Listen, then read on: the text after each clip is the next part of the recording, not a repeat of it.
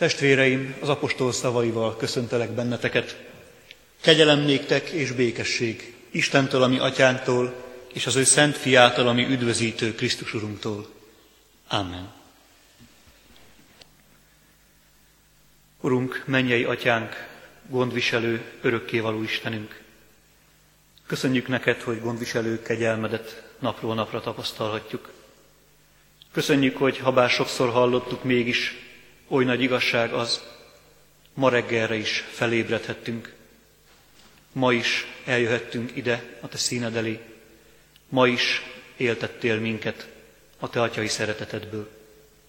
Urunk, nem győzzük magunkat emlékeztetni erre, hogy minden módon, minden időben és minden helyen, ahol csak megfordulunk, a Te gondviselő szeretetedből lehetünk ott, akkor és úgy. Köszönjük, Teremtő Istenünk, a Te teremtői szándékodat, és hogy a Te teremtői szándékodon túl atyai szereteted is velünk van. Kérünk, add, hogy most a Te lelked által érthessünk Téged, valami többet megláthassunk belőled, hogy gazdagabban mehessünk el innen a Te színed elől, mint ahogyan idejöttünk. Köszönjük, Urunk, hogy a Te igéd nem tér hozzád vissza üresen. Kérünk, cselekedj közöttünk igéd és lelked által ezen az estén. Amen. Testvéreim, előtt még az Úristen igéjét olvasnám közöttetek, hallgassátok meg, hogyan szól a Heidelbergi KT hitvallásunknak 28. kérdése és az arra adott felelet. A 28. kérdés így hangzik. Mit használ nekünk Isten teremtői munkájának és gondviselésének megismerése? Felelet.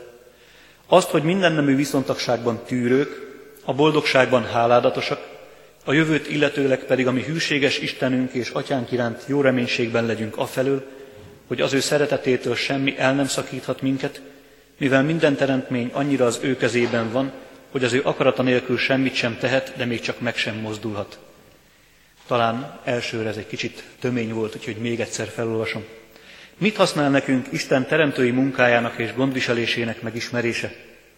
Azt, hogy minden nemű viszontagságban tűrők, a boldogságban háládatosak, a jövőt illetőleg pedig, ami hűséges Istenünk és Atyánk iránt jó reménységben legyünk afelől, hogy az ő szeretetétől semmi el nem szakíthat minket, mivel minden teremtmény annyira az ő kezében van, hogy az ő akarata nélkül semmit sem tehet, de még csak meg sem mozdulhat.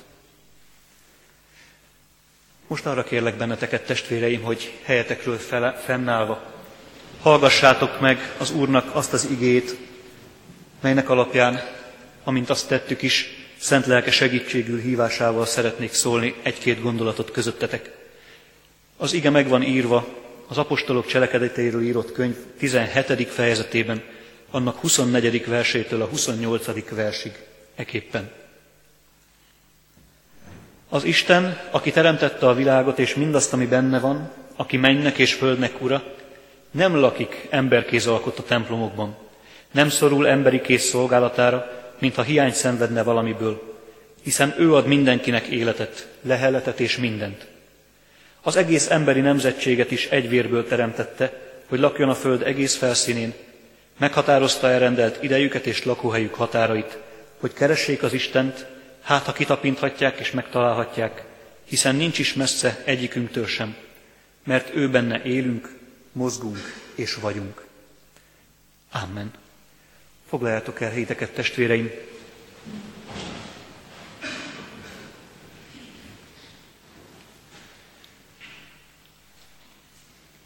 Egy részletet hallottatok, amint felolvastam most közöttetek, Pálnak Aténben elmondott beszédéből, egész pontosan a szónokok terén, az Areopágoszon elmondott beszédéből.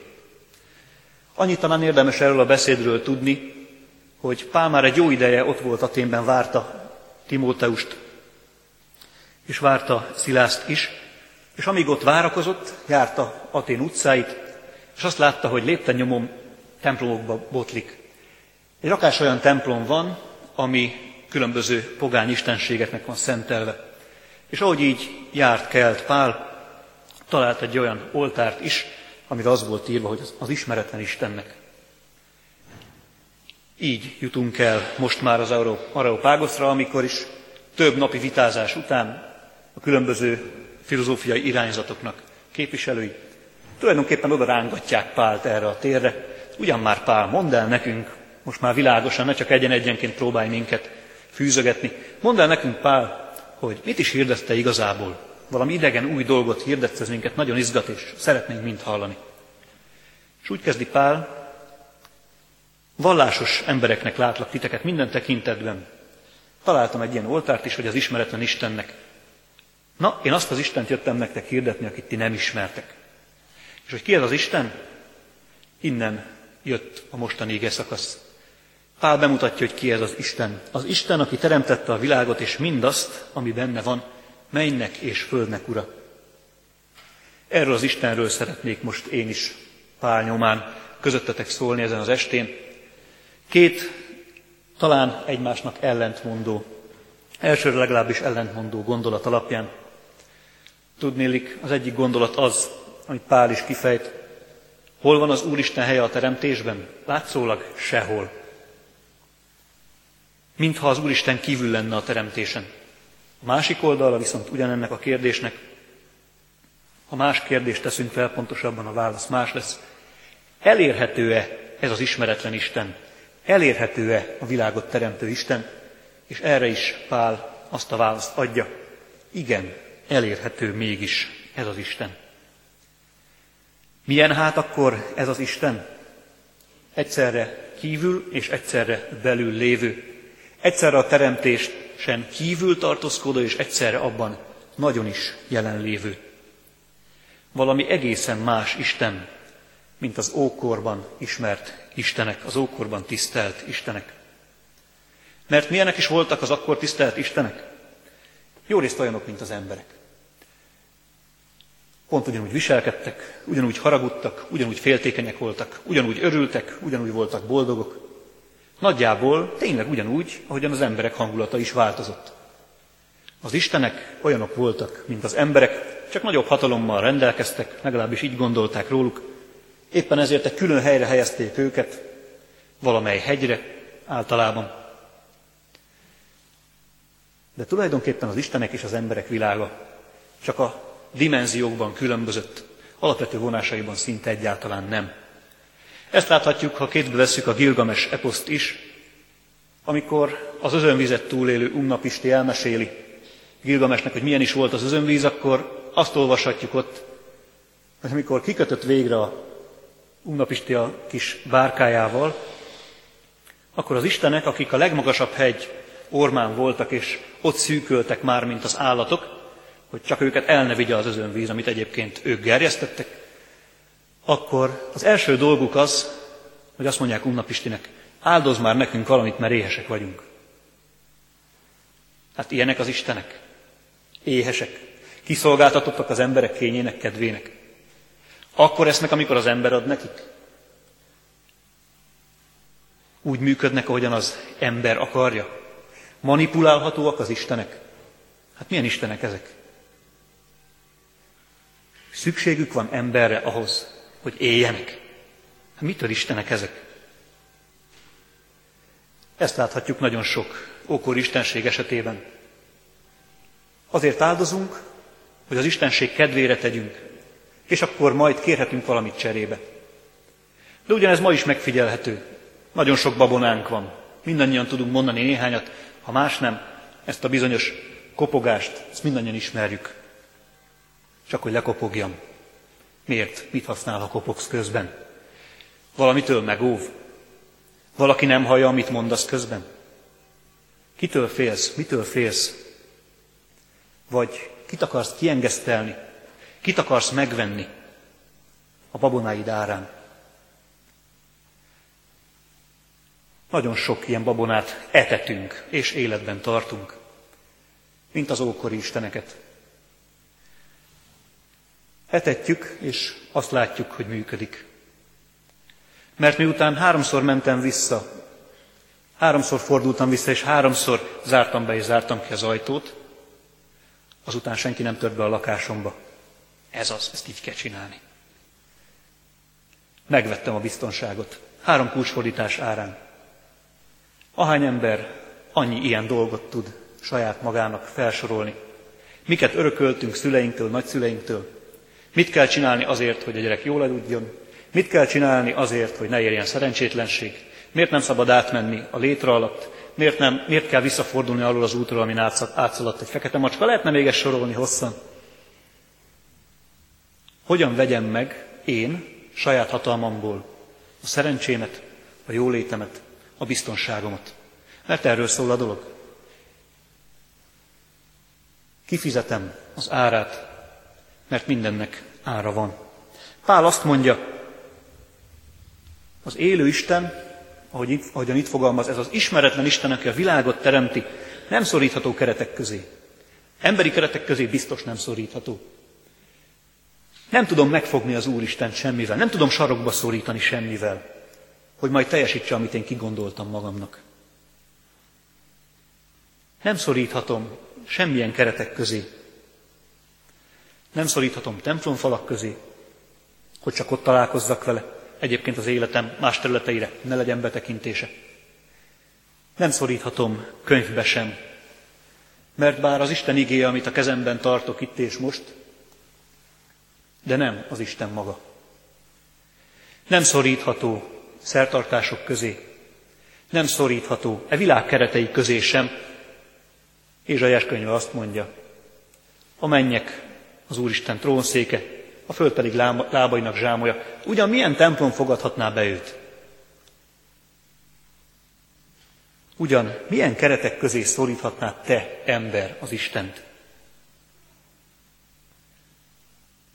Talán ékes szóló imádságaid sarokba szoríthatják az Istent? Mivel ilyen szép imádságot hallottam, hát ezért most teljesítem, amit kérsz. Nem így működik a dolog. Az Úristen szuverén Úr. Az Úristen, aki az egész világot teremti, saját szabad akaratából teremti az egész világot, és saját akaratából szorítja magát keretek közé, ha ő akarja. Mert Isten helye a teremtésben nem más, mint hogy ő a teremtő, ő a tulajdonos. Ő az, aki megmondja, mi legyen benne. Minden teremtménynek. Nekem is, és neked is. Úgy tűnik, hogy kívül van a teremtésen, pontosabban nem kívül van a teremtésen, hanem ahogyan Pál is ezt itt megfogalmazza. Benne áll fenn a teremtett világ. Egészen más nézőpont.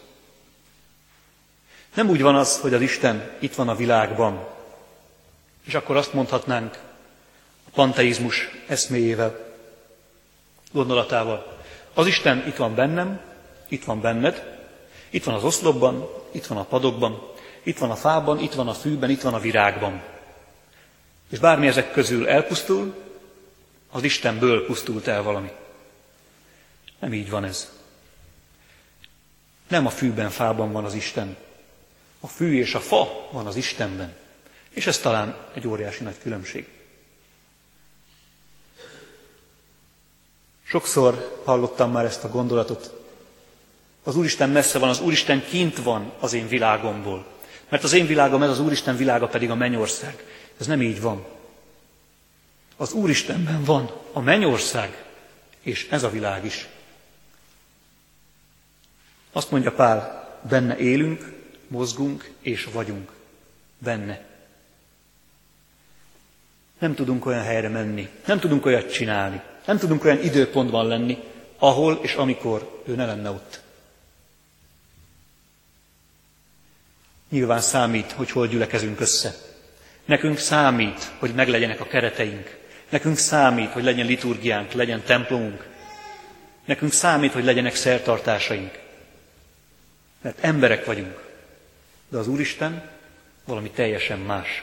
És mégis ez a teljesen más Istenről azt mondja Pál, Benne élünk, mozgunk és vagyunk. Felfoghatatlan. Tőle kaptuk az életet, benne is éljük az életet. Éljük bárhogyan az életet. Nem tudunk egyszerűen rajta kívül lenni.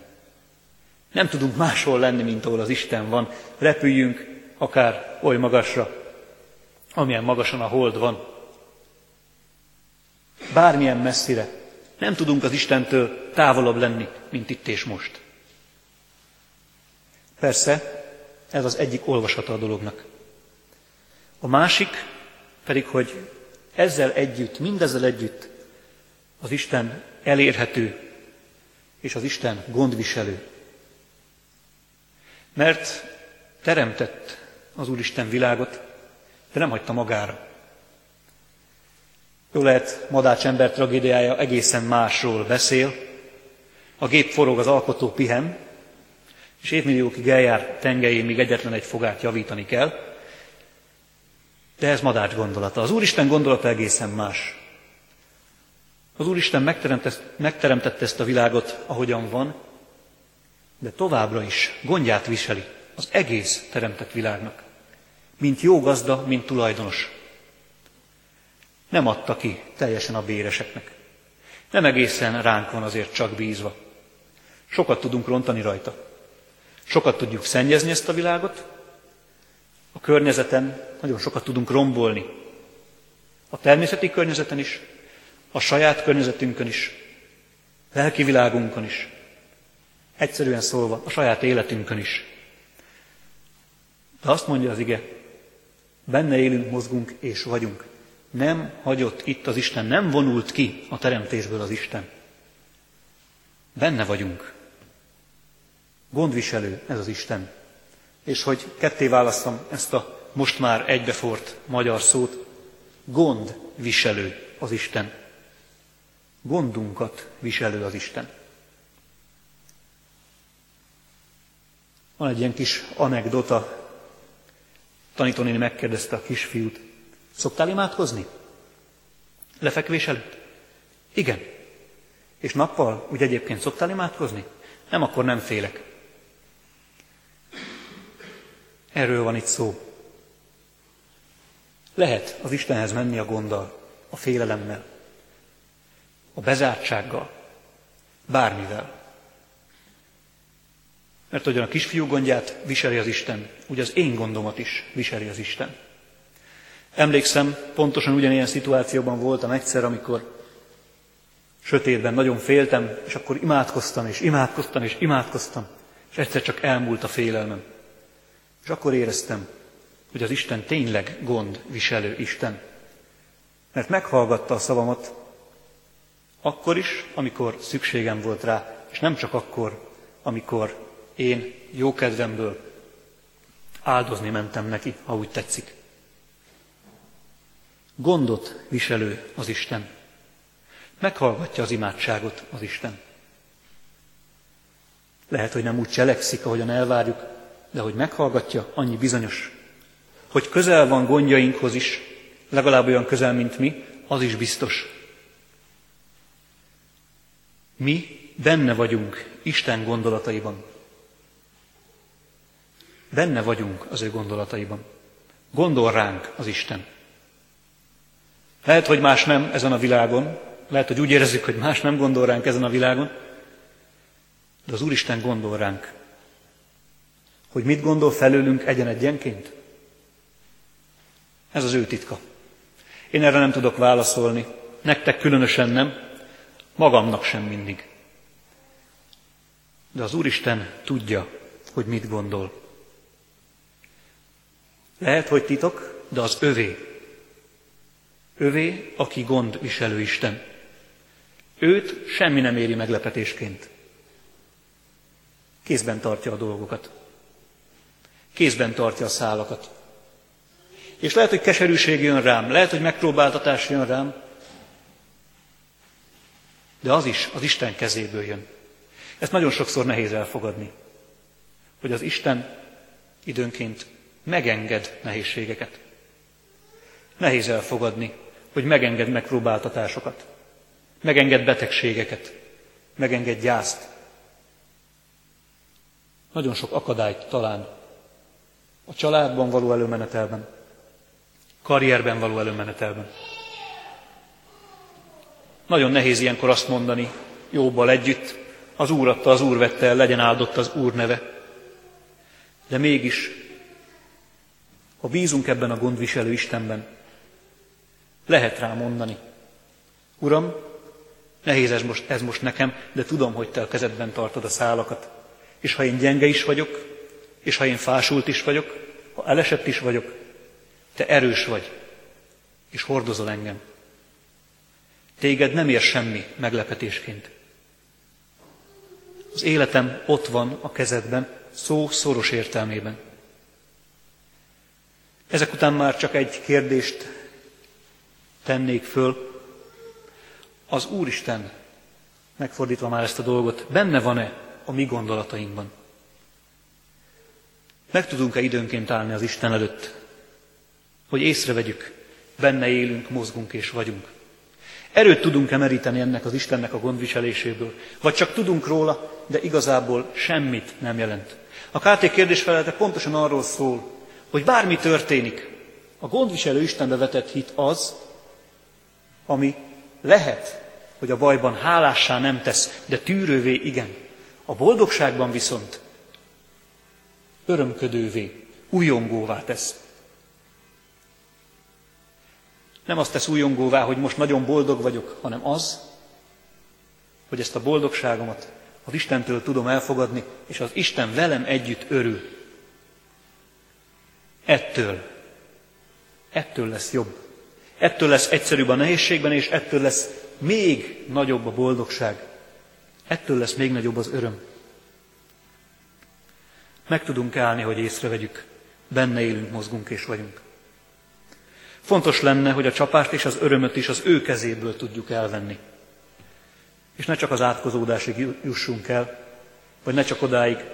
Igen, ez most jól sikerült, megveregetem a vállam.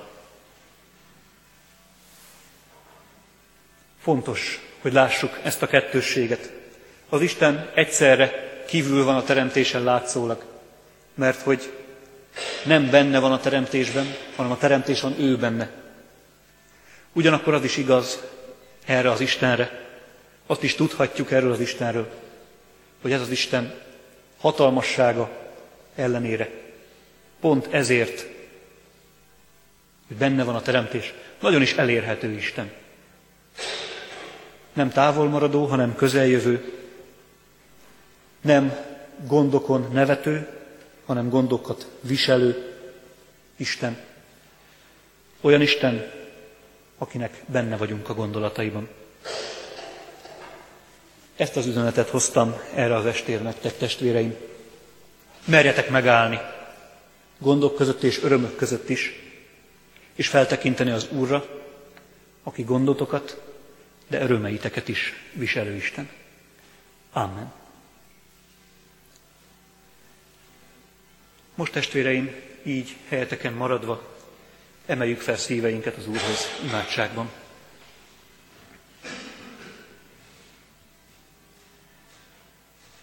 Mennyei atyánk, köszönjük neked, hogy benned lehetünk mindenkor. Köszönjük neked, hogy teremtésedben itt vagyunk mi is. Köszönjük neked, hogy benne vagyunk gondolataidban, hogy gondoltál ránk, ezért lehettünk, hogy gondolsz ránk, és ezért lehetünk még mindig.